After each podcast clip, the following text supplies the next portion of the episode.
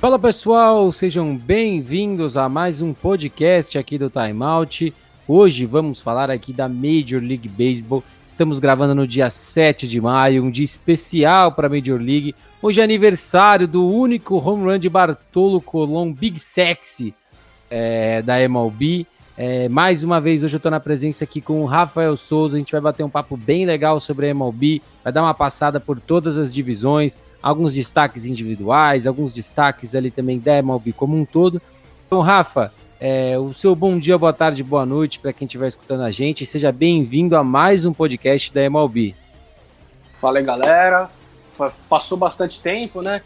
Faz umas três, quatro semanas que a gente não gravava aqui na, na MLB, mas é isso, né, cara? Quanto mais tempo a gente, a gente demorou, mais deu tempo para as coisas se, irem se desenrolando na liga, né? E a gente já tem, né, Ornelas, vai poder fazer um saldo aí hoje, né, desse primeiro mês de temporada regular, com algumas surpresas, né, cara? Alguns times com muita expectativa que demoraram para pegar no tranco, mas parece que agora estão encontrando o caminho, e alguns times surpreendendo realmente. Não, com certeza, né? A gente vai falar de alguns times que a gente já falou por cima no nosso último podcast, né? A gente vai falar de uma algumas divisões que estão realmente abertas, seja pelo nível técnico alto ou baixo, mas que estão bem abertas, né? A gente sabe que depois de um mês a gente já vê algumas equipes mais fracas saindo do páreo, mas esse ano a gente tem aí praticamente todas as divisões bem equilibradas, todos os times ainda brigando por alguma coisa. A gente vê Boston se mantendo forte, principalmente por conta do bastão. E quais outros destaques você acha interessantes a gente levantar dessa divisão leste um mês após ter começado a temporada? Bom, né, vamos lá. A gente, quando gravou nossas prévias, a gente até falou um pouco disso no nosso último podcast, que a gente tinha tido ali as primeiras impressões, né, depois de duas semanas de temporada regular, que estava indo um pouco na contramão do que a gente esperava para o início de, de, temporada, porque a gente tinha é, um cenário com os Yankees começando mal, é, o Tampa Bay Rays também ali, bem mais ou menos, né, não, não, não empolgava tanto, e a gente via Boston e Toronto lá na liderança, na liderança da divisão. E Baltimore fazendo uma campanha, cara, ok, porque assim, não se espera, não se espera muita coisa do Baltimore Orioles. Então, o time fazia uma campanha ali, ok, uma campanha boa. A gente viu o time indo tão mal nos últimos anos, tendo recorrido às vezes uma das piores campanhas da Liga Americana, que nesse ano, pelo menos, até esse momento, anima o que o time está fazendo. Tá só um jogo abaixo dos 50% de aproveitamento, né? Mas o que a gente tem tido então desde a nossa última gravação? Os Red Sox se mantêm é, no topo da, da divisão, né? Com um ataque pegando fogo, né? Impressionante o que está jogando o ataque da equipe do Boston Red Sox. É o time com o melhor OPS né, da liga. Uh, OPS, no caso, uma estatística, né, pessoal, que mistura o aproveitamento é, de on base percentage, né, ou a porcentagem de vezes que você consegue chegar é, em base, com o slugging, que é uma, uma estatística que mede a potência. Né, ele pega as suas rebatidas e multiplica, se for se for um, você pega o total de rebatidas simples, mais o total de rebatidas duplas vezes 2, porque vale 2, né? Depois o total de triplas vezes 3 e o total de romanos vezes 4 divide pelo número de at-bats. Somando esses números você tem o OPS, então é uma estatística boa que indica ali é, o quanto você consegue chegar em base e chegar em base rebatendo com potência. E os Red Sox lideram a liga nesse quesito. O aproveitamento do bastão também muito bom, né? E destaque individual, né, Ornelas, para dois caras que começaram a temporada com tudo, né? O J.D. Martinez e o Alexander Bogarts, né? Jogando muito bem. Os dois estão com um aproveitamento absurdo no bastão, fazendo muito estrago. O J.D. Martinez já teve jogo de três romances nessa temporada, né? E a, a rotação, né? A, a, gente não tinha tantas expectativas com os Red Sox porque a gente sabia que tinha esses dois caras muito bons é, dentro do lineup, mas vou falar a verdade, não, não inspirava tanta confiança, porque. Não, não, é, não, não era um time os... que no, não era um time no papel montado para ganhar como tá ganhando, né? Não, não era. Era um time para, claro, atrapalhar a vida de muita gente, mas não era um time que a gente chegava é, e via ali ameaçando o título da divisão, até sabendo do poderio que tem. É, claro, o time dos, dos Yankees, óbvio, principalmente no, no lineup, e os próprios Rays também. A gente viu as perdas que os Rays tiveram é, dentro do elenco, vários jogadores saindo, perdeu o Blake Snell, é, por exemplo, o Charlie Morton foi embora. Mas dentro do lineup, basicamente o time conseguiu, né, à medida do possível, mantendo a base e tem conseguido fazer o seu estrago. Né? Eu acho que assim, é uma divisão que tá mais aberta, tá mais até legal do que a gente estava imaginando, justamente porque não tem nenhum time assim realmente fraco. Né? Mesmo o Baltimore Orioles, que no papel é o time com, entre aspas, menos talento, né, menos jogadores de nome, como eu falei, tá ali, um jogo só abaixo dos 50%, então tá tudo muito aberto. Tanto que a gente olha no, nesse momento nos stands, né, na classificação, a diferença dos Red Sox que estão em primeiro para os Orioles que estão em último é só de três jogos e meio. Tá tudo aberto, né? Com então, certeza. Ninguém é. desgarrando é. ainda, apesar dos Red Sox aparentemente estarem mostrando mais consistência, né, do que os Sim. adversários. E chama atenção também nos casos dos Red Sox, né, Nelos, uma bela campanha fora de casa também, né? É, venceu nove dos 13 jogos que fez fora de casa, então é, já é um fator é, bastante interessante. Aliás, toda essa divisão, no geral, tem tido um aproveitamento bom jogando fora de casa. Não tem ninguém com. É, só os Toronto, o Toronto Blue Jays, né, misturando hockey com beisebol. Só o Toronto Blue Jays né, tá com mais derrotas do que vitórias fora de casa nessa temporada por enquanto. É, e esse Toronto Blue Jays que é aquilo que a gente esperava, né, Rafa? Um time assim, um mix de jogadores novos, algumas contratações aí que a equipe fez para se manter competitivo e tá sendo, né? Tá com 16 vitórias e 14 derrotas tá em terceiro, né? A gente tem um Yankees que. Rebatendo tá, bem. Tá começando a acordar, assim, tem, tem momentos e momentos, né? Teve um jogo contra o Tigers que o Kluber é, acabou com o jogo. É, eu, eu, particularmente, fico muito feliz de ver o Kluber conseguindo voltar a jogar bem. Mas, assim, o Kluber num jogo perfeito contra os Tigers e, assim. E o lineup acho que anotou só três corridas do jogo inteiro contra um, um Tigers que não é um time tão forte assim. A gente vai falar da central já. Mas, assim, tá se encaixando esse time do Yankees, né? Perdeu a última partida ontem pro Astros, mas assim, tá se encaixando, tá jogando bem. É, e eu gosto muito dessa divisão, acho que ela vai ser até mais parelha do que a gente imaginava. É, e assim, tô bem, bem, assim, com os olhos bem abertos para essa divisão, porque a gente tem cinco times ali que podem brigar para ser campeão. A gente vê o Wild Card aí sendo uma, uma realidade para todo mundo ainda nessa altura do campeonato, né? E no caso dos, dos Red Sox, rapidinho só, né, assim, a gente falou, o time tá mais ou menos dentro do que esperava, é arremessando, porque se a gente pega, por exemplo, os números individuais da rotação, por exemplo, os números não são bons, né? Mas é aquele negócio, o ataque tá funcionando tanto, tá anotando tantas corridas, que mesmo com o desempenho cedendo muitas corridas, o time ainda assim tá conseguindo vencer os seus jogos. Não, com certeza, né? E o próprio, é o que eu falo, o que eu gosto dessa divisão é que ela tá muito, muito bem equilibrada. Entendeu? Quando a gente pega em diferença de, por exemplo, de corridas anotadas, a gente vê o Red Sox muito disparado. É, Yankees e, e, e, Baltimore ainda estão na casa das 120 a 130 corridas, enquanto o Boston tá com 166 totalmente disparado na divisão. Compensação, vê... o número de corridas cedidas tá altíssimo, né? Exatamente. Então a gente vê que é um, é uma, é um negócio que tá muito parelho, que os times eles podem brigar ali cada um com as suas características, né? Boston é, rebatendo pra caramba, é, o Yankees tentando acertar essa rotação, o Blue Jays ali sendo mais ou menos um, um equilíbrio das duas, o Tampa Bay Rays que acho que é o mais equilibrado de tudo, de todos ali, né? Que anotou 145 e levou 141. Então a gente vê, um, vê jogos muito equilibrados. E passando agora para a divisão central, Rafa, a gente tem um tal de Cleveland Indians na liderança, seguido uhum. pelo White Sox. É, que vem com apenas cinco vitórias seguidas, não, não. Que vem com apenas cinco vitórias seguidas, a gente vai chegar lá, Rafa. Calma que o clubismo ele vai chegar. É, em terceiro lugar a gente tem o Kansas City Royals, em quarto lugar a gente tem o Minnesota Twins e na lanterninha aí talvez um não o único, mas um dos times assim que eu já tô perdendo um pouco da da, da Fed que pode brigar por alguma coisa, o Detroit Tigers, né? Que a gente falou agora há pouco da, da partida contra os Yankees. Porque assim, os Tigers estão com 9 vitórias e 23 derrotas. É, um aproveitamento só de 20, 28% no, nos seus jogos. Deixa eu até confirmar para não falar errado, mas é a única equipe até agora que ainda não tem 10 vitórias na temporada. Tá pegando, está numa divisão onde os confrontos diretos são muito parelhos e muito importantes. E Rafa, falando assim rapidamente da parte dos Indians, os Indians vêm aí de uma sequência de cinco vitórias. É, nessa última semana é, vencer, é, fizeram o que a gente chama de sweep, né? Varreram a série contra o Kansas City Royals, o que me surpreendeu. A equipe está conseguindo aproveitar muito bem momentos no bastão, apesar de ainda não ser uma equipe que anota muitas corridas. Shane Bieber segue jogando muito bem. A rotação com esses jogadores novos é, o Civale está conseguindo finalmente encaixar bem. O Tristan McKenzie teve uma partida muito boa. O Bullpen não está se comprometendo demais. Kernicek ali, até esqueci de falar do Chapman nos Yankees, que ele até agora ainda não se deu uma corrida e para mim é um dos destaques dessa equipe de Nova York. O Kernicek também não está devendo nada como setup ou closer dos Indians.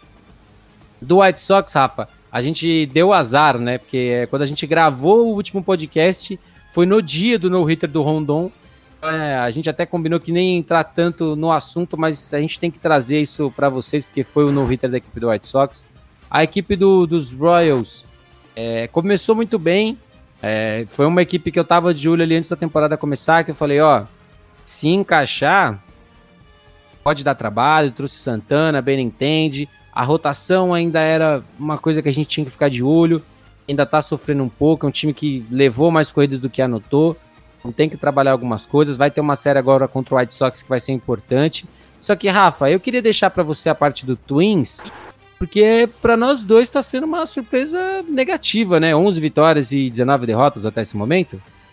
Pois é, né, cara? Um time que a gente já já destacou bastante né, nas prévias que assim continua tendo um dos lineups mais fortes do beisebol, né? Um lineup de muita, muita potência no bastão no, nas primeiras duas semanas, né, quando a gente gravou pela última vez, o Nelson Cruz estava jogando no nível absurdo, mesmo quarentão, né, interminável, né, o Nelson Cruz.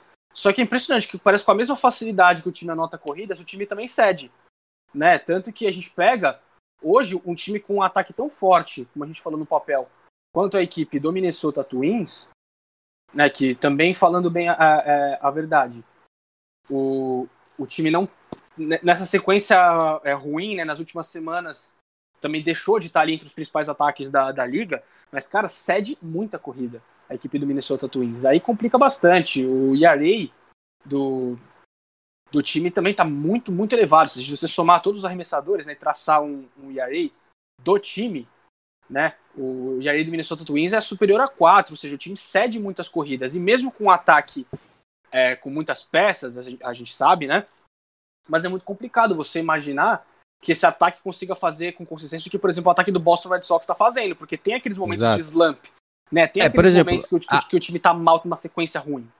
A rotação do Twins, a gente tem, na minha opinião, ali, a gente tem um 880, porque a gente tem o J-Rap com 1,91, só que aí a gente tem o, o Matt Schumacher com 7,83. Não, vai, tá aí, vendo? Não, aí a gente tem Michael Pineda, 2,43, a gente fala, pô, tá bom, o Kenta Maeda tá com um ERA de 5, Claro que com o passar da temporada esse array cai, mas para um cara que brigou ano passado por Sayang, começar com array de 5 assusta um pouco a gente. Tem o José Berius ali com 3,58, que é uma média ok para MLB. Só que o problema é esse. E se você tem esse 8 ou 80, não te ajuda. E quando a gente vê o bullpen assim, não tem nenhum cara que, que se destaca muito assim por estar tá fazendo um grande trabalho. E não é todo dia que seu ataque vai clicar. Por isso que eu falo, os, os têm uma certa vantagem. Existe um padrão na rotação. Claro que tem dias ali que de repente numa entrada o jogo vai para o espaço, como aconteceu em algumas situações, sim. Mas, por exemplo, em sete jogos numa semana, é, um vai acontecer esse jogo fora da curva. Dos Twins, a cada dois dias, um está sendo fora da curva. E aí o time não consegue se manter. É a questão da consistência, né? O time não está conseguindo manter é um alto nível de performance. Mesmo com tanta potência, a gente falou.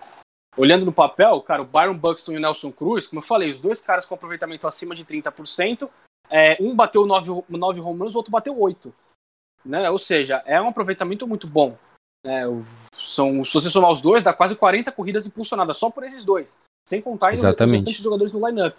Só que aquele negócio que a gente sempre fala, né, Ornelas? Você precisa ter o um mínimo equilíbrio. Né? Não dá para você ser esse 880, que é um time que rebate muito bem, mas arremessa muito mal. Ah, já visto, nós vamos entrar já já no caso dos Angels, por exemplo, que é uma situação um pouco parecida. Só que é, é potencializada para baixo ainda, porque os Angels arremessam ainda pior né, que Minnesota.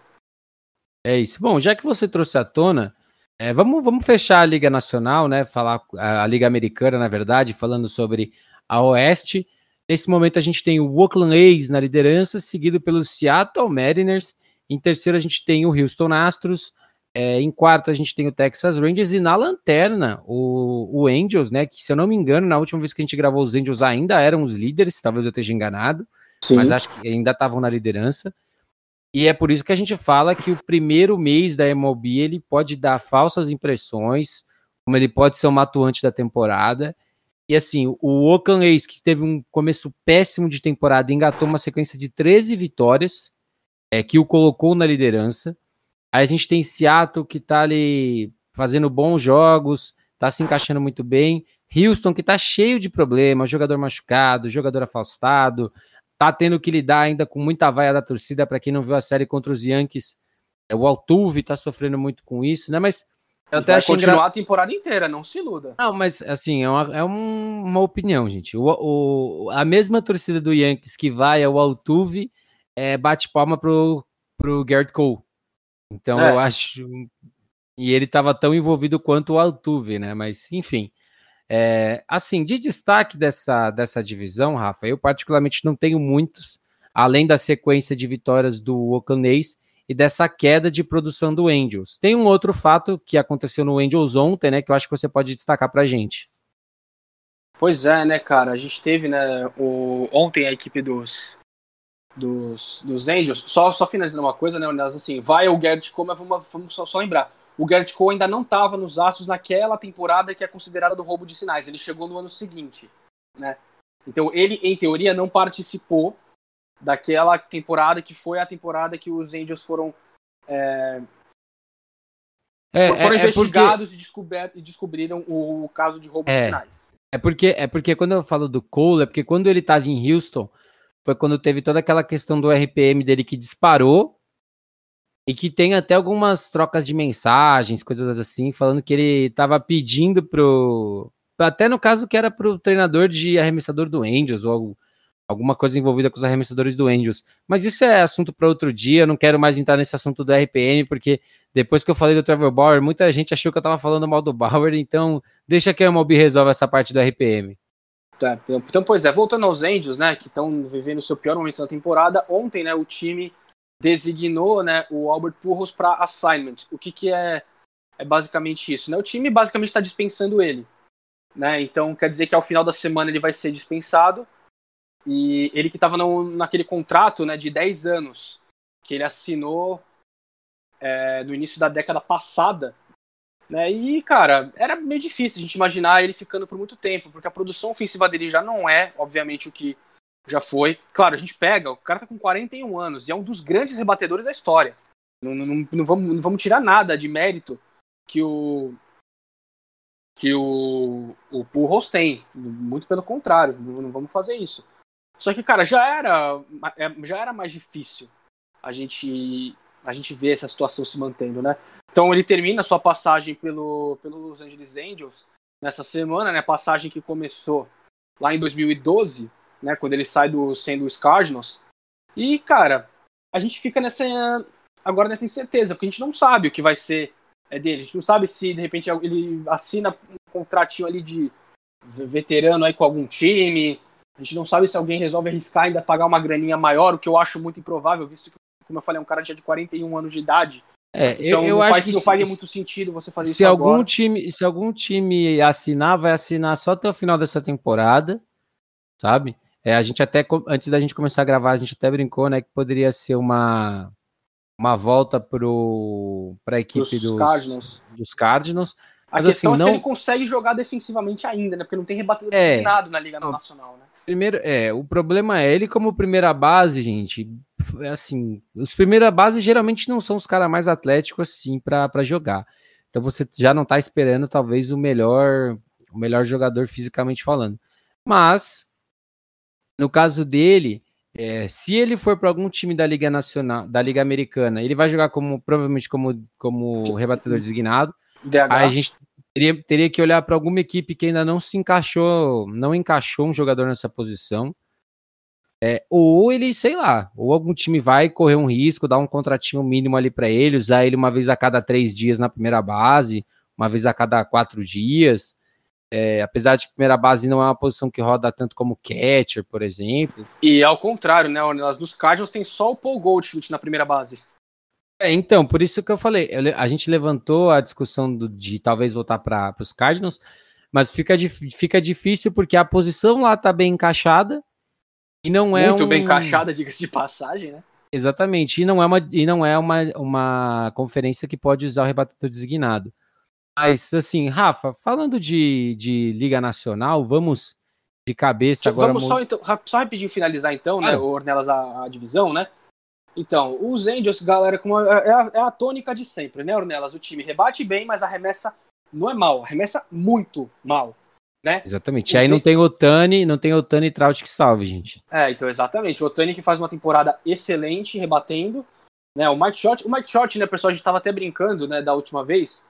Eu não lembro se a gente fez essa brincadeira nelas né, gravando ou, ou fora da gravação, que a gente falou, o Mike Trout tá de novo com números de MVP. Aí você falou, ou seja, o Mike Trout tá com números normais, porque ele não sabe jogar é. de outro jeito que não seja em nível de MVP. Não tem como, gente. O cara é muito. Eu fico muito triste pelo Mike Trout. A verdade é essa, mano. Porque, assim, é um cara que é, é, é, ok, é legal o cara ganhar prêmio de MVP, ser considerado o melhor jogador da MLB e tudo mais, mas pô, o cara quer título, gente. Não tem como não, o cara quer ganhar. Pelo e... menos participar dos playoffs ele quer. É, e, a e querendo ou não, por mais que ele seja bom, a janela dele de alta produtividade, uma hora vai chegar ao fim, sabe? E vai ser muito chato se de repente os Angels ficarem competitivos no momento que ele já não estiver tão bem. Foi uma das questões, né, Nelas, quando ele renovou o contrato porque a questão era essa, os Angels não montavam times minimamente competitivos, porque é aquele negócio, não, não, não tem equilíbrio. É um time que, eu, falei isso do, dos Twins, com a mesma facilidade que anota corrida, vai lá e cede corrida. Isso não é sustentável ao longo de uma temporada tão longa quanto 162 jogos, não, não dá. Né? Tanto que a gente pega, o Mike Trott lidera, por exemplo, a, a MLB em várias estatísticas. Né? Tá, tá, ou pelo menos está entre os melhores rebatendo. Só que, cara, a gente falou, não é sustentável. Isso não é. Só para o pessoal ter uma noção, é, falando do, dos Angels, no caso, arremessando, a equipe está lá embaixo, está entre as piores da liga em aproveitamento cedido para os jogadores adversário. Né, os, os, caras conseguem chegar em base contra os Angels com uma frequência muito grande. O time tem o terceiro pior ERA de, de toda a liga, né? Só está na frente dos Rockies e do Detroit Tigers, que são times que não vão para lugar nenhum. E, e, é triste de falar isso, né, Porque a gente fala dos Angels, é um time com ambição. É um time com é, jogadores, com potencial, com talento para conseguir fazer é, pós-temporada. Isso pelo menos dentro do lineup.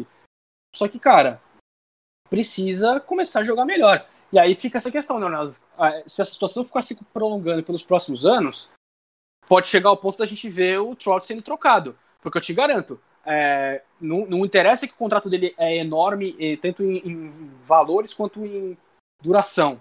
O Trout é um dos melhores jogadores, a gente pode dizer, os mais talentosos da história, e vai ter. Qualquer time vai fazer qualquer coisa para contratar ele. Ainda mais se for um daqueles times que, assim, estão a uma ou duas peças de distância de, de serem legitimamente contenders pelo título da World Series. Então fica complicado. A gente viu o que aconteceu com o Arenado nos Rockies. O Arenado assinou uma extensão de oito anos com o Colorado, é, com o Colorado dando a promessa, entre aspas, de que seria um time que, de que é um time que tem pretensão de brigar por título. Duas temporadas depois, os Rockies terminaram em quarto lugar na divisão nos dois anos e o Arenado falou: Cara, desculpa, mas não tem aqui, eu não tô vendo compromisso com vencer. O time, depois de renovarem com ele, e detalhe, ele até renovou por um valor mais baixo do que ele poderia, né, para deixar aí um pouco flexível pro time conseguir trazer mais jogadores. Só que Colorado não conseguiu, ele falou: Cara, ó, me troca. Me, me troca, me manda para é outro time.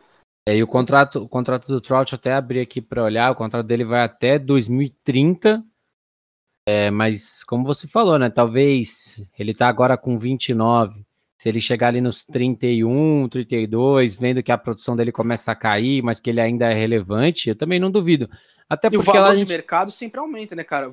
Talvez o exemplo é... mais, mais, comparável com o Trout, ela seja o do Giancarlo Stanton, que assinou um contrato por uma duração parecida. E aí o que Sim. aconteceu? Cumpriu vários anos, claro, do contrato dele com o Miami Marlins, só que aí, cara, chegou ao ponto, os Marlins não competem pelos playoffs na Liga Nacional, Aí os Yankees foram lá e trouxeram ele. Exatamente. Bom, é, fechando a, a, Liga Americana, né, Rafa? Vamos agora para a Liga Nacional. É, a gente tem a, na, na, leste da Liga Nacional o Philadelphia Phillies liderando, é, seguido pelo, pelo New York Mets, Atlanta Braves em terceiro, o Miami Marlins em quarto e o Washington Nationals em quinto.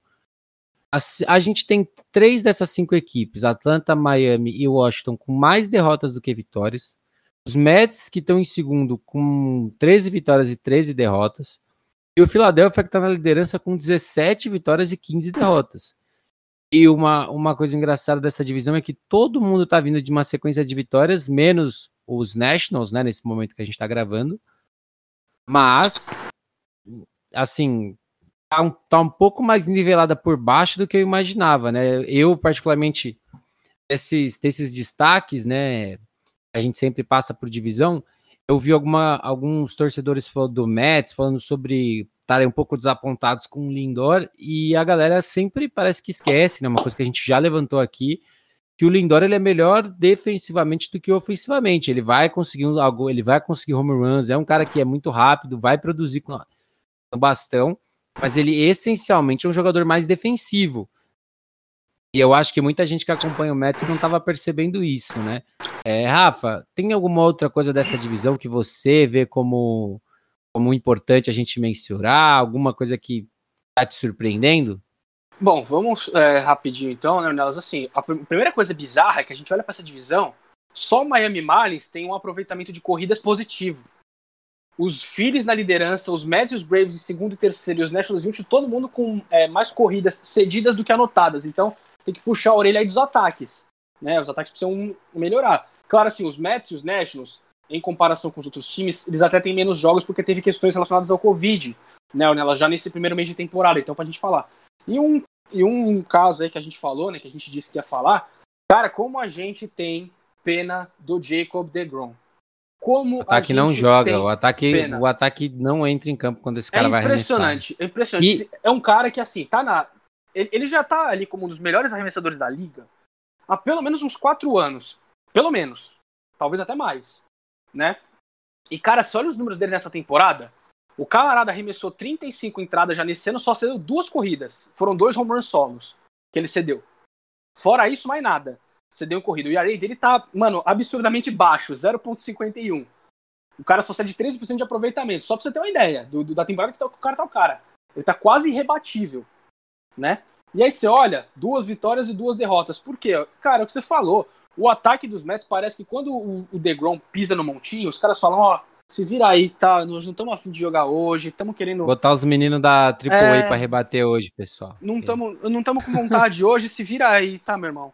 E aí, o, cara. Que, o, que, o que me surpreende é que, assim, nos esportes americanos a gente tem tido muitos casos de jogadores, sabe, publicamente reclamando dentro do elenco e tudo mais.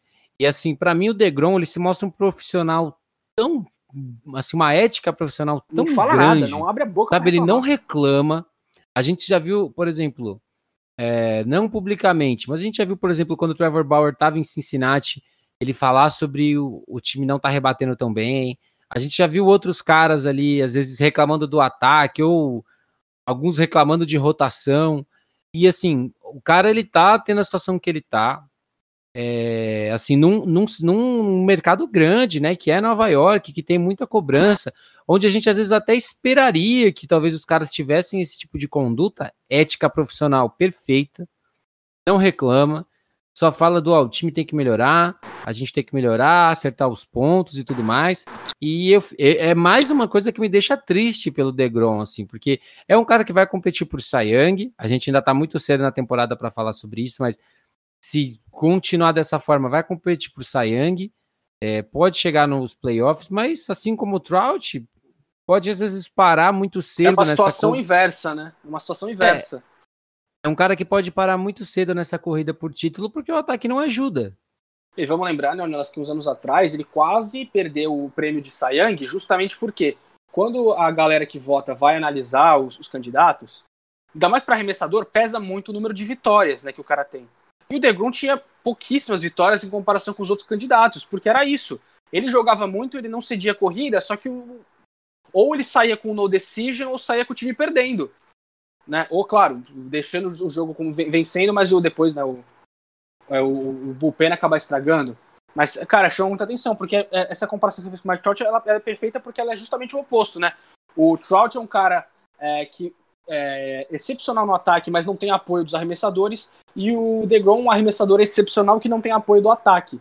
Né? E é uma situação já recorrente, né? de alguns anos já isso vem acontecendo. E parece que não tem solução. Impressionante o que acontece com os jogadores dos Mets, que que não, não, não, rola, cara. Quando não ele, encaixa, quando, né? Ah, é... Eu acho que é isso. Não tem o clique no dia que esse cara vai jogar, sabe? Mas isso é uma crítica também, né, ao ataque dos Mets ainda, porque é uma situação parecida com o que vive o Marcos Stroman. Porque o Marcos Stroman Sim. tá ali com um ERA muito bom também, um início de temporada também muito bom do Stroman, e tá ali com três vitórias e três derrotas. Ou seja, uhum. é um cara que vai lá, só cedeu oito corridas na temporada, e aí tá com três derrotas já agora. Por quê? Porque o ataque não anota mais do que cede. Então é bem complicado essa situação. Essa divisão ainda tá ela, ela tá bem nebulosa, vamos dizer assim, porque a gente espera, o, a gente espera que em algum momento o Atlanta Braves vá é, encaixar. Vai, vai, encaixar, né? Porque tem, tem bastante talento. É, esse momento pode estar sendo agora. O time está numa sequência de três vitórias seguidas, então pode ser esse momento. Philadelphia Phillies tem boas peças, mas em comparação com o Mets e com os Braves, não é a mesma coisa. Mas claro, não. jogador bom tem. O Bryce Harper faz um início de temporada muito bom. Washington, né? a gente eventualmente espera que os veteranos comecem a encaixar um pouco mais também, né? Uhum. Aliás, vale o registro, né? O Ian Gomes vem fazendo um início de temporada bom até aqui. Sim, sim. Como foi, foi aquilo que a gente falou, né? A saída do Kurt Suzuki, ela já ela já foi um indício de que ele teria mais tempo de jogo, seria mais bem aproveitado. E o, aí o próprio GM antes da temporada veio e falou: a gente gosta muito do Ian, a gente quer que ele jogue ali pelo menos é, 115 partidas na temporada, o que é muito para um, um catcher, né? A gente sabe que catcher acaba rodando muito. É, tem cara que joga dois por um ou três por um, e tem jogado com muita constância, isso é muito bom para ele, né? Até para um futuro dentro da MLB. É, e Rafa, você tem mais alguma coisa para falar da Leste? Essa divisão acho que é basicamente o que a gente falou, né, cara? Mas vale aquele, vale aquele, vale aquele destaque, né? Como a gente falou da divisão é, Leste da, da, Liga Nacional, da Liga Americana, essa divisão leste também está bem, tá completamente aberta. A, a diferença dos Phillies para os Nationals, de primeiro para último, dois jogos dois e meio jogos só. E, meio. e com aquele agravante, né, Ornelas, que os, os, Nationals têm jogos a menos em comparação com os, com os Phillies, por exemplo. Os Mets também têm. Sim. Bom, falando em, em divisão apertada, Rafa, a gente tem duas aí para a gente fechar o nosso podcast que estão igualmente apertadas, né? A gente tem a Central, que a gente vai passar rapidinho, né? Que a central nesse momento tem os Cardinals na liderança, os Brewers em segundo, é, os Cubs em terceiro, os Reds em quarto e o lanterna é o Pittsburgh Pirates. Porém, a diferença do, dos Pirates para St. Louis são apenas quatro jogos, né, Rafa? É... Além do que a gente já está acostumado a falar, que é como esse time dos Cubs desaponta a gente, como a gente espera que esse Cubs vá virar e não e acaba não engatando. É, tem alguma curiosidade assim dessa divisão? A única, a única que eu consigo ver olhando de bate-pronto é o fato do Cincinnati Reds ter exatamente 152 corridas anotadas e 152 é corridas cedidas. Isso, Isso no é dia, dia 7 de maio, gente, que a gente está gravando o podcast. Nesse momento, a equipe está exatamente com o famoso saldo zero. E assim, é, somente os Cardinals estão com saldo positivo, né? Milwaukee Cubs estão ali com exatamente as duas equipes com menos 6 e os Pirates com menos 29. Só que os Pirates até que, de certa forma, ainda estão na briga, né? Estão ali correndo um pouco por fora, mas não estão totalmente fora, né? É, o problema dos, dos, Pirates é que o ataque também do time é bem fraco, né? Em comparação com os outros times tem nessa liga. Em, em, tem matéria de corridas anotadas, os Pirates são a quarta pior equipe da liga. Né? Foram só 106 corridas desse intervalo aí de 31 jogos que o time já fez essa temporada, então é muito pouco. Né? Tem que dar uma melhorada. E é engraçado, porque o time está conseguindo vencer os seus jogos e também não está rebatendo, é, arremessando uma maravilha. Não dá pra gente dizer isso. E aí elevado, né? é, aproveitamento dos adversários também elevado. Então é até, até meio estranho, né? A gente vê um time nessa posição do, dos Pirates, claro, tá só quatro jogos abaixo, como você falou, cara, isso daí, em uma semana, uma semana e meia, muda tudo. É impressionante como as coisas no beisebol mudam rápido. Até porque, né, esses períodos ruins e bons, eles acontecem mesmo. A gente falou que os Yankees começaram muito mal, é, os Dodgers estão numa sequência péssima, né? Os, os Brewers também agora, falando dessa divisão ainda, vem numa sequência horrível, estavam 17 e 10, perdendo os últimos 5, né? Então, é um... essas inconsistências são normais, essas sequências de vitórias e de derrotas. A questão é que não dá para você ficar toda hora tendo uma sequência dessas. Né? Exatamente. Não dá para você esperar, por exemplo, como, como o Oakland teve a sequência de 13 vitórias, não dá para você esperar que você vai ter duas, três dessas na temporada, não. né? Ter uma já é difícil, né, cara? Você ganhar mais de 10 jogos, às vezes acontece de você embalar várias sequências, por exemplo, de 5, 6 vitórias. Ali acontece, né? Até porque envolve você vencer as séries. Então, às vezes você pega séries acessíveis e você consegue dar essas embaladas. Você pega os times mais fracos ou que arremessam mal, enfim, confrontos ali que o matchup é favorável a você, você consegue varrer ali uma, duas séries em sequência. Só que essa sequência, cara, de 13, envolve o quê? Você ganhar pelo menos. Varrer o quê? Quatro séries, pelo menos?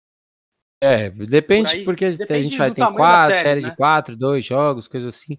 Mas num contexto geral é difícil. Vamos, vamos colocar nesse, nesse patamar, né? Então é uma divisão que ainda tá muito aberta, né, Rafa? E mais difícil ainda, né, cara, se a gente avaliar o que os ex começaram arremessando na temporada, começaram muito mal, né, cedendo muitas corridas. Então nessa divisão, cara, eu acho que tá começando a se desenhar do jeito que eu imaginava. Eu até falei que, antes da gravação aqui, que essa divisão, acho que tá nesse momento, o desenho dela, a, a classificação dos times, está mais ou menos o que eu tava esperando. Acho que a única coisa que eu tinha diferente, agora não me lembro, não me lembro bem, eu tinha os Cubs e os Brewers em posições inversas. Os Cubs em segundo, os Brewers em terceiro. Mas, cara, por enquanto tá, tá basicamente o que eu esperava. Os Cardinals estão aparentemente começando a se encaixar, vem numa sequência de duas derrotas, mas antes disso o time vinha numa sequência boa, né? Tanto que venceu sete dos últimos dez, então aí eu imagino já que sem dois começa já nos próximos nas próximas semanas a começar a se estabelecer como favorito dessa divisão, mas como você falou, cara, a diferença do primeiro para o último só quatro jogos, em uma duas semanas o cenário pode estar completamente diferente. Não à toa a gente falou, os Angels foram de no intervalo de duas semanas, duas três semanas de primeiro para último da divisão, muito rápido. São coisas que acontecem. É, são coisas que acontecem no beisebol, né? E é até um dos motivos da gente às vezes não gravar toda semana, né, pessoal? Porque a gente tem um panorama maior de tudo que está acontecendo para poder gravar, né? E Rafa, para a gente fechar, é, vamos falar da, da divisão oeste da Liga Nacional. Tem um tal de São Francisco Giants que está liderando essa divisão, né? Achei até que estava errado quando eu abri o site da MLB mas os Giants estão iludindo alguns torcedores, né, até o momento, liderando com 18 vitórias e 13 derrotas. Aí em segundo nós temos o San Diego Padres, que está com 18 vitórias e 14 derrotas. Os Dodgers, que estão 17 vitórias e 15, de, e 15 derrotas. O Arizona Diamondbacks, com 15 vitórias e 16 derrotas, até se mantendo na briga. E o Colorado Rockies, com 12 vitórias e 19 derrotas. Rafa, antes da gente começar a, a falar um pouco mais sobre tudo isso, você até fala um pouco antes da gente começar. Vou deixar o microfone aberto para você falar um pouco desse time do, dos Giants aí, que até o presente momento é líder da divisão. Bom, vamos lá, né, pessoal? Aí vamos clube, pro clubismo, né? Então, cara, os Giants, de, de, desde a última gravação que a gente fez, é, o que que mudou, o que que não mudou na equipe? Os arremessadores continuam jogando muito bem, a gente teve na semana passada uma sequência até ruim de alguns abridores, né, que vinham jogando bem. Mas no geral a equipe continua arremessando muito bem. E o que chamou a atenção nos resulta em alguns resultados recentes, cara, foi o ataque. Porque o ataque dos Giants, por exemplo, nessa semana, teve uma partida contra o Colorado Rockies que na primeira entrada o time anotou 10 corridas. Cara, isso é uma coisa que você não espera do time dos Giants, que não é conhecido por ter ataque forte. Né, o time que, quando teve sucesso, foi na última década principalmente, foi por arremessar muito bem. A gente lembra daquelas sequências na rotação. Você tinha Bungarne, você tinha o Matt Cain no auge, o Tim Lincecum no auge. Né? O time se notabilizou por ter ótimos arremessadores no elenco. E vem, cara, rebatendo. Eu não tenho o que falar da equipe também nas últimas semanas, porque a gente olha nelas, é, a gente sabe da dificuldade que é você bater home run em São Francisco. O ballpark é um dos maiores que tem, tem o vento, né, vindo da Bahia, é muito difícil bater home run. Tanto que tem aquela contagem de home runs que vão para bacia né? E, cara, o time. É, é, é, acho que a estatística que mais me choca. Você abre uh, as estatísticas por times em home runs batidos, os Giants estão com a terceira melhor marca. 41 home runs batidos nessa, nessa temporada, que é algo muito surpreendente, porque se a gente pegar todos os últimos anos, os Giants, ano após ano após ano, sempre entre os piores times da liga, rebatendo home run. É um time que e não tem potência. E com o Buster, e com o Buster Pose voltando do opt-out, Joga talvez demais. A, talvez até melhor do que a gente imaginava, né? A gente sempre, a gente sempre destacou ele defensivamente, né, na, no jogo, mas ofensivamente, você até falou, né? Ele tá estatisticamente sendo um dos melhores da liga no bastão. Pois é, cara, o aproveitamento é que assim, a, a, tem aquela questão, né, pessoal, de jogadores qualificados, né? Que para as estatísticas, a liga, não só a MLB, tá? Todas as ligas, especialmente as ligas em que você tem uma quantidade maior de jogos, na NFL não é muito comum, porque são só 16 né? Mas na, na NBA, na MLB, na NHL, você tem a quantidade ali de jogadores qualificados, que são jogadores que jogam um percentual X dos jogos daquela equipe né, na, na, temporada. O Buster Pose ele não está entrando nessa relação, mas assim, por um, dois jogos, porque ele tem, por exemplo, três jogos a menos que jogadores que estão dentro. Né? Então, assim, os números deles são, eles não mentem. Eles são de, de um jogador que vem fazendo uma temporada sensacional. E aí, contextualizando, é, ele tá sendo no bastão o que ele sempre foi. Um cara muito consistente que chega em base com uma frequência enorme. Ele sempre foi isso.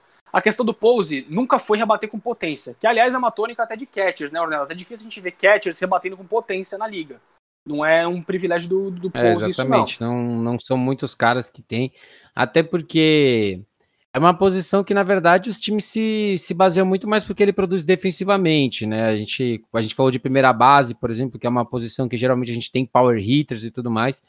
É, catcher já é uma posição que se valoriza mais até a forma como ele defende a bola tudo mais. A gente falou que é, o, a equipe do Warriors não teve um, um jogo perfeito por conta de um wild pitch. Então, a, a parte defensiva ela acaba sendo muito mais importante do que a ofensiva para o catcher, né? O catcher geralmente ele tem ali na média entre 21 e 25% durante a temporada e tá de ótimo tamanho, sabe?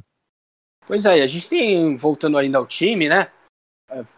É, como eu falei, o aproveitamento, o, aproveitamento do Pose, ele não tá entrando ainda como um rebatedor é, qualificado, mas nos próximos jogos isso já deve mudar, ele já deve entrar.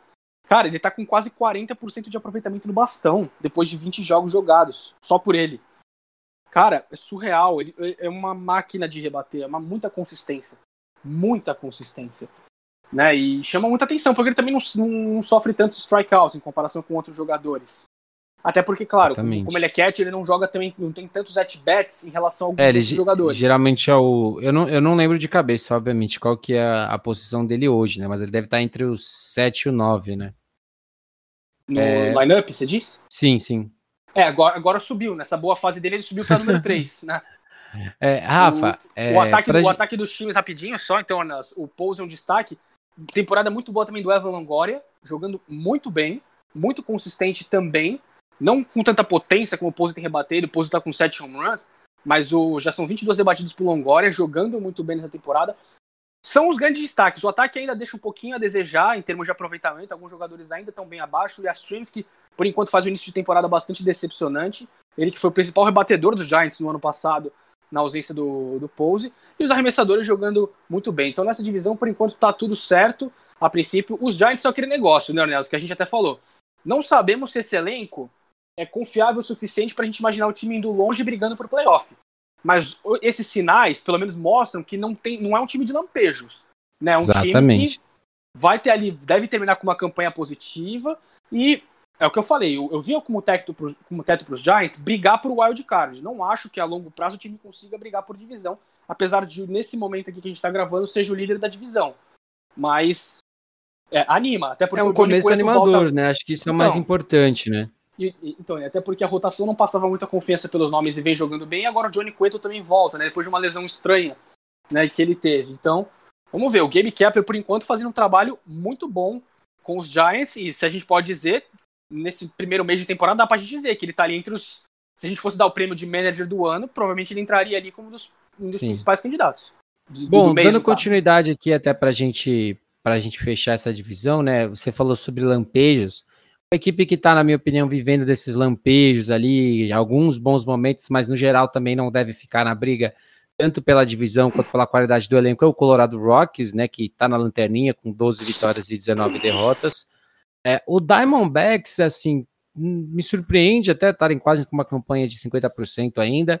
Um destaque que eu queria levantar aqui, né, Rafa, que a gente conversou um pouco antes da gente começar a gravar, é o Bungardner, que, que teve um começo péssimo, né, e, e assim, tá começando a se ajeitar, o ERA dele ainda tá muito alto, né, tá acima de 5, pelo que você me falou.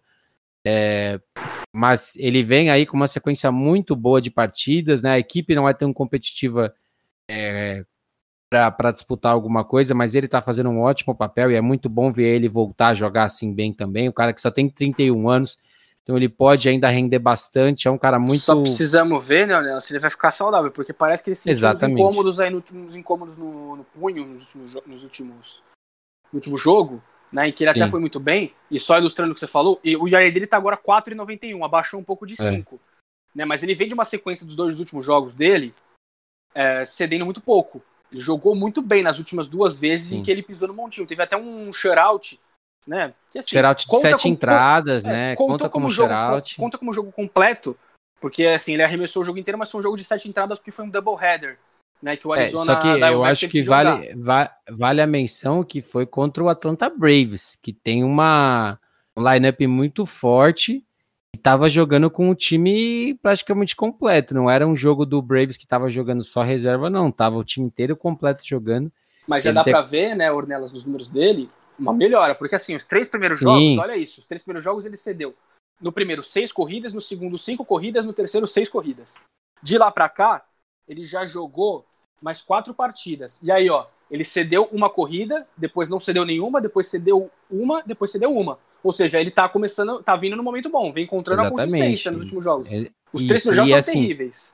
É, às vezes o número de strikeouts não chama tanta atenção, mas a gente tem que olhar um pouco mais também para como ele está se desenvolvendo, sabe? Tá usando mais a cutter, tá forçando mais groundouts, que eu acho que às vezes a gente não valoriza tanto esses arremessadores que não tem tantos strikeouts, mas pô, se o cara consegue ali forçar o arremessador a, a uma rebatida ruim e tudo mais, ele tá trabalhando muito bem. É, a bola rápida dele tá voltando a ficar acima das 90 milhas por hora depois da lesão, que querendo ou não é sempre uma bola de segurança para o arremessador. E isso é muito envolve importante. Também, envolve também, né, Ornelas, a gente vê esses caras de ground down, por exemplo, muitas vezes são os caras que conseguem ir mais longe no jogo, porque assim, você é, arremessar muitos strikeouts envolve também gastar bastante o braço, porque você precisa pelo menos Exatamente. de três strikes. Ali, com ground down, às vezes, você ali em oito arremessos consegue resolver uma entrada inteira, por exemplo. É então, ótimo para um cara que ainda está lidando com algumas coisas como ele, né? Então, você consegue se poupando. E no caso da, dos arremessos, cara, ele sempre usou bastante o cutter dele, né? E a bola rápida que foi a grande questão, porque a, a, gente viu uma queda vertiginosa ali na velocidade, em comparação, por exemplo, com aquele ano dele em 2014, que ele foi aquele monstro na pós-temporada. A bola rápida dele já Exatamente. caiu bastante de velocidade. Mas ele mistura, né? Ele tem bola de curva, ele tem slider, então ele, ele tem variação. Né? É. E a gente sabe, né, cara, que motivado e com confiança, ele tem. Ele vai ser o ace desse time com, vai, com, com larga sobra, né? Até Bom, porque também gente a rotação fechar... não inspira tanta confiança além dele. Né? Exatamente. Para a gente fechar, Rafa, a gente tem aí Padres e Dodgers, que a gente já falou bastante antes da gente entrar a fundo. Os Dodgers aí que estão tiveram uma queda muito brusca, né, na, nas últimas duas semanas. A equipe perdeu o Dustin May, que era talvez o número 4 ali da rotação, vai ter que passar pela Tommy John, muito chato, um arremessador de só 23 anos vai ficar fora o resto dessa temporada, deve perder uma parte da próxima temporada. É, os Dodgers têm que decidir ainda como vão preencher essa, esse buraco. Eu acredito que seja finalmente a hora do Price realmente assumir um papel nessa rotação, mesmo como quarto ou como quinto. A gente tem Walker Buehler, Kershaw, Bauer, Urias. É, ele pode ser tranquilamente o número 5. Até se a ideia não for usar ele por seis, sete entradas, ele jogar quatro entradas ali no jogo de bullpen, eu acho que é totalmente viável, um cara que tem experiência, tem capacidade de sobra e ganha um salário muito alto, então os Dodgers, de certa forma, até podem exigir dele um pouco mais. E os Padres é aquilo, né? A equipe ainda é uma sensação, é uma equipe que, quando tem o clique para rebater o time, simplesmente destoa. Os arremessadores estão jogando muito bem, que é o que a gente esperava. E assim, nesse momento, a equipe talvez tenha que aproveitar essa queda dos Dodgers para talvez tentar dar uma disparada, né? E você tem alguma coisa dessas duas equipes para a gente fechar? É, bom, vamos lá. Tô, as inconsistências dos Dodgers, então, vamos lembrar, o time nessa temporada, a temporada tem só um mês, mas já passou por várias coisas, né? Já teve lá no início do, das primeiras semanas o Mookie Betts e o Corey Bellinger indo para a lista de contundidos. Uh, depois disso, agora a lesão do Dustin May, né, na Tommy John, e aí fora por pelo menos um ano e pouquinho né, para conseguir se restabelecer.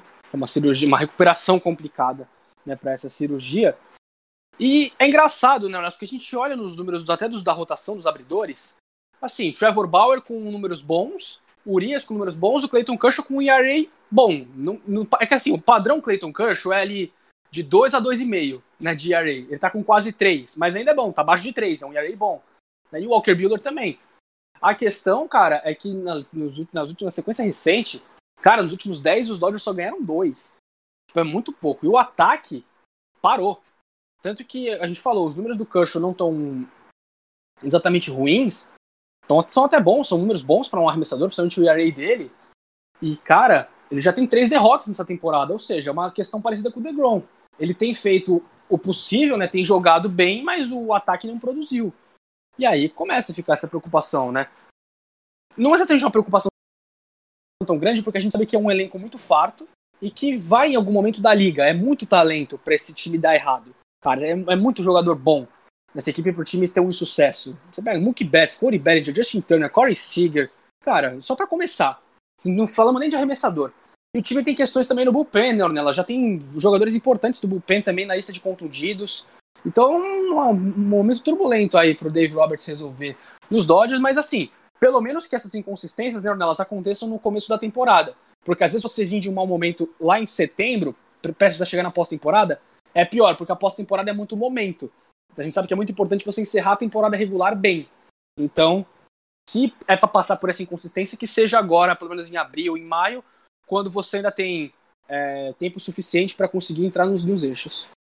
Exatamente. Também acho que esse time do Dodgers ele vai eventualmente uh, se encaixar de vez. Acho que esses altos e baixos são são são, são normais. Né? A gente está falando de uma liga que tem 162 jogos, gente. Então você vai ter ali duas, três semanas ruins, mas se você tiver consistência no restante, você acaba vingando, sabe? Por isso que a gente fala, abril às vezes engana muito a gente, é, porque é um primeiro mês, está todo mundo descansado, ou tem cara que está voltando de lesão e não começa tão bem. É, tudo isso faz parte, né? E Rafa, a gente vai fechando aqui mais uma edição. Só fazer nosso... um, um, registro, né, Ornelas, assim. É, a gente teve né, a, a, situação né, que veio à tona aí recentemente, envolvendo também os Giants, com o caso do Drew Robinson, né, cara? Foi uma situação. É, ele, ele, voltou a jogar, né? Jogador, né? Voltou a jogar. Ele que no ano passado teve uma tentativa de suicídio, né, cara? E depois passou, foi se recuperando tal. E hoje ele voltou a jogar, tá no, no, no time de Triple A do San Francisco Giants. Já inclusive fez a estreia dele na temporada. E é uma história muito dramática, né? Pra galera que quiser, a própria ESPN americana fez uma cobertura bem, bem vasta, né? Explicando o caso. Tem até especiais, né? Que estão vindo aí. Segmentos especiais que eles estão fazendo, contando a história né, desse momento da, do, do Drew Robinson. Que, cara, é, é uma história bem pesada, né? Ele inclusive acabou perdendo um olho nessa tentativa de, de suicídio e tá voltando aí a, a, aos poucos, né? Tá voltando a, a jogar, tá se encaixando. Ele passou com. Não, não começou muito bem, né? O primeiro jogo dele foram quatro aparições no bastão, quatro strikeouts, mas é aquele negócio, né, cara? Ele vem, à medida do possível, se recuperando. E vamos ver, né, cara, com mais essa história dele, que já é uma história, cara, é bem pesada, bem uma história grande, uma história vasta que, que pode vir aí nas próximas semanas. Ele que é jogador, no caso, de campo externo, né? Bom, é isso, né? A MLB também está recheada dessas histórias. Lembrando que, como o Rafa falou, né, a, as ligas menores elas já voltaram. O, o Maciel, que é nosso jogador brasileiro que está lá na equipe do, dos Twins, já começou a jogar. É, esse final de semana a gente tem a estreia do Bo Takahashi pela, pelo Louisville Bats, se eu não estiver falando errado, que é a equipe de AAA dos Reds. A gente tem alguns outros jogadores que já devem estrear agora na Single A, Low A, nas ligas dominicanas. E a gente também vai sempre tentar trazer um pouco para vocês aqui quando a gente for falar os nossos destaques, falar um pouco desses brasileiros que estão aí trilhando o seu caminho. Rafa, a gente vai fechando por aqui mais uma edição do podcast. Queria te agradecer por estar aqui de novo. É, sua, suas mensagens, suas considerações finais, o seu jabá, se você quiser fazer, por mais que você não seja um cara tão presente nas redes sociais. Isso aí, Nelas. Valeu, então. É isso aí, galera. A gente volta com o beisebol, então, daqui a duas, três semanas, né? Vai depender de, do andamento da liga, né, cara? Porque às vezes não tem... Pô, demora para as coisas se desenvolverem, né? Pra gente ter realmente bastante assunto de novo. Mas então é isso aí, né, pessoal? Fica o convite, então, pra vocês acompanharem, né? Eu e o Ornelas, nessa semana, a gente participou do podcast da, da NFL, né? A gente falando tudo o que aconteceu no draft, né? Que aconteceu no finalzinho do mês de abril, várias equipes se reforçando, algumas equipes. É, aquele negócio, né, Ornelas? Ninguém. É difícil a gente ver time que todo mundo acerta. Né? Draft que todos os times acertam, né? Sempre tem alguns times ali que destoam um pouco. E a gente passa um pouco por isso, quais foram os vencedores, quais times podem ser considerados perdedores, né? Dessa última classe do draft. E é isso aí, fica o convite também para acompanhar os podcasts, os outros podcasts aqui do Timeout, tem NBB, vai ter também NBA, vai ter NHL em breve, tá chegando a pós-temporada da NHL. E é isso aí, pessoal. No, no Instagram, então, é Rafael, 98, underline Souza. E seguir nas redes sociais do Timeout, que a gente sempre tá de volta aí. E em breve, é, voltamos então com mais um podcast. Valeu! Bom, é isso, pessoal. Só reforçando o, o, pedido do Rafa, você pode seguir o Timeout no Twitter, Facebook, Instagram. Você pode escutar a gente em Anchor, Spotify, Google Podcasts, qualquer plataforma agregadora, provavelmente o Timeout está lá. Se a gente não tiver, avisa a gente no DM que a gente dá um jeito de colocar. É, participei do podcast do NBB que já está no ar para quem quiser escutar, uma análise das quartas de final e a nossa prévia para as semifinais que começam no próximo dia 10. É, tem o nosso podcast de NFL, vai ter podcast de indie, de, de tudo, gente. Timeout tá aí, uma, um leque gigantesco de, de opções para você escutar. A gente vai ficando por aqui. Quem quiser me seguir nas redes sociais é arroba o Menino Ornelas no Twitter, no Instagram, é, na Twitch, para quem quiser participar das lives que eu estou fazendo. Muito obrigado e até a próxima.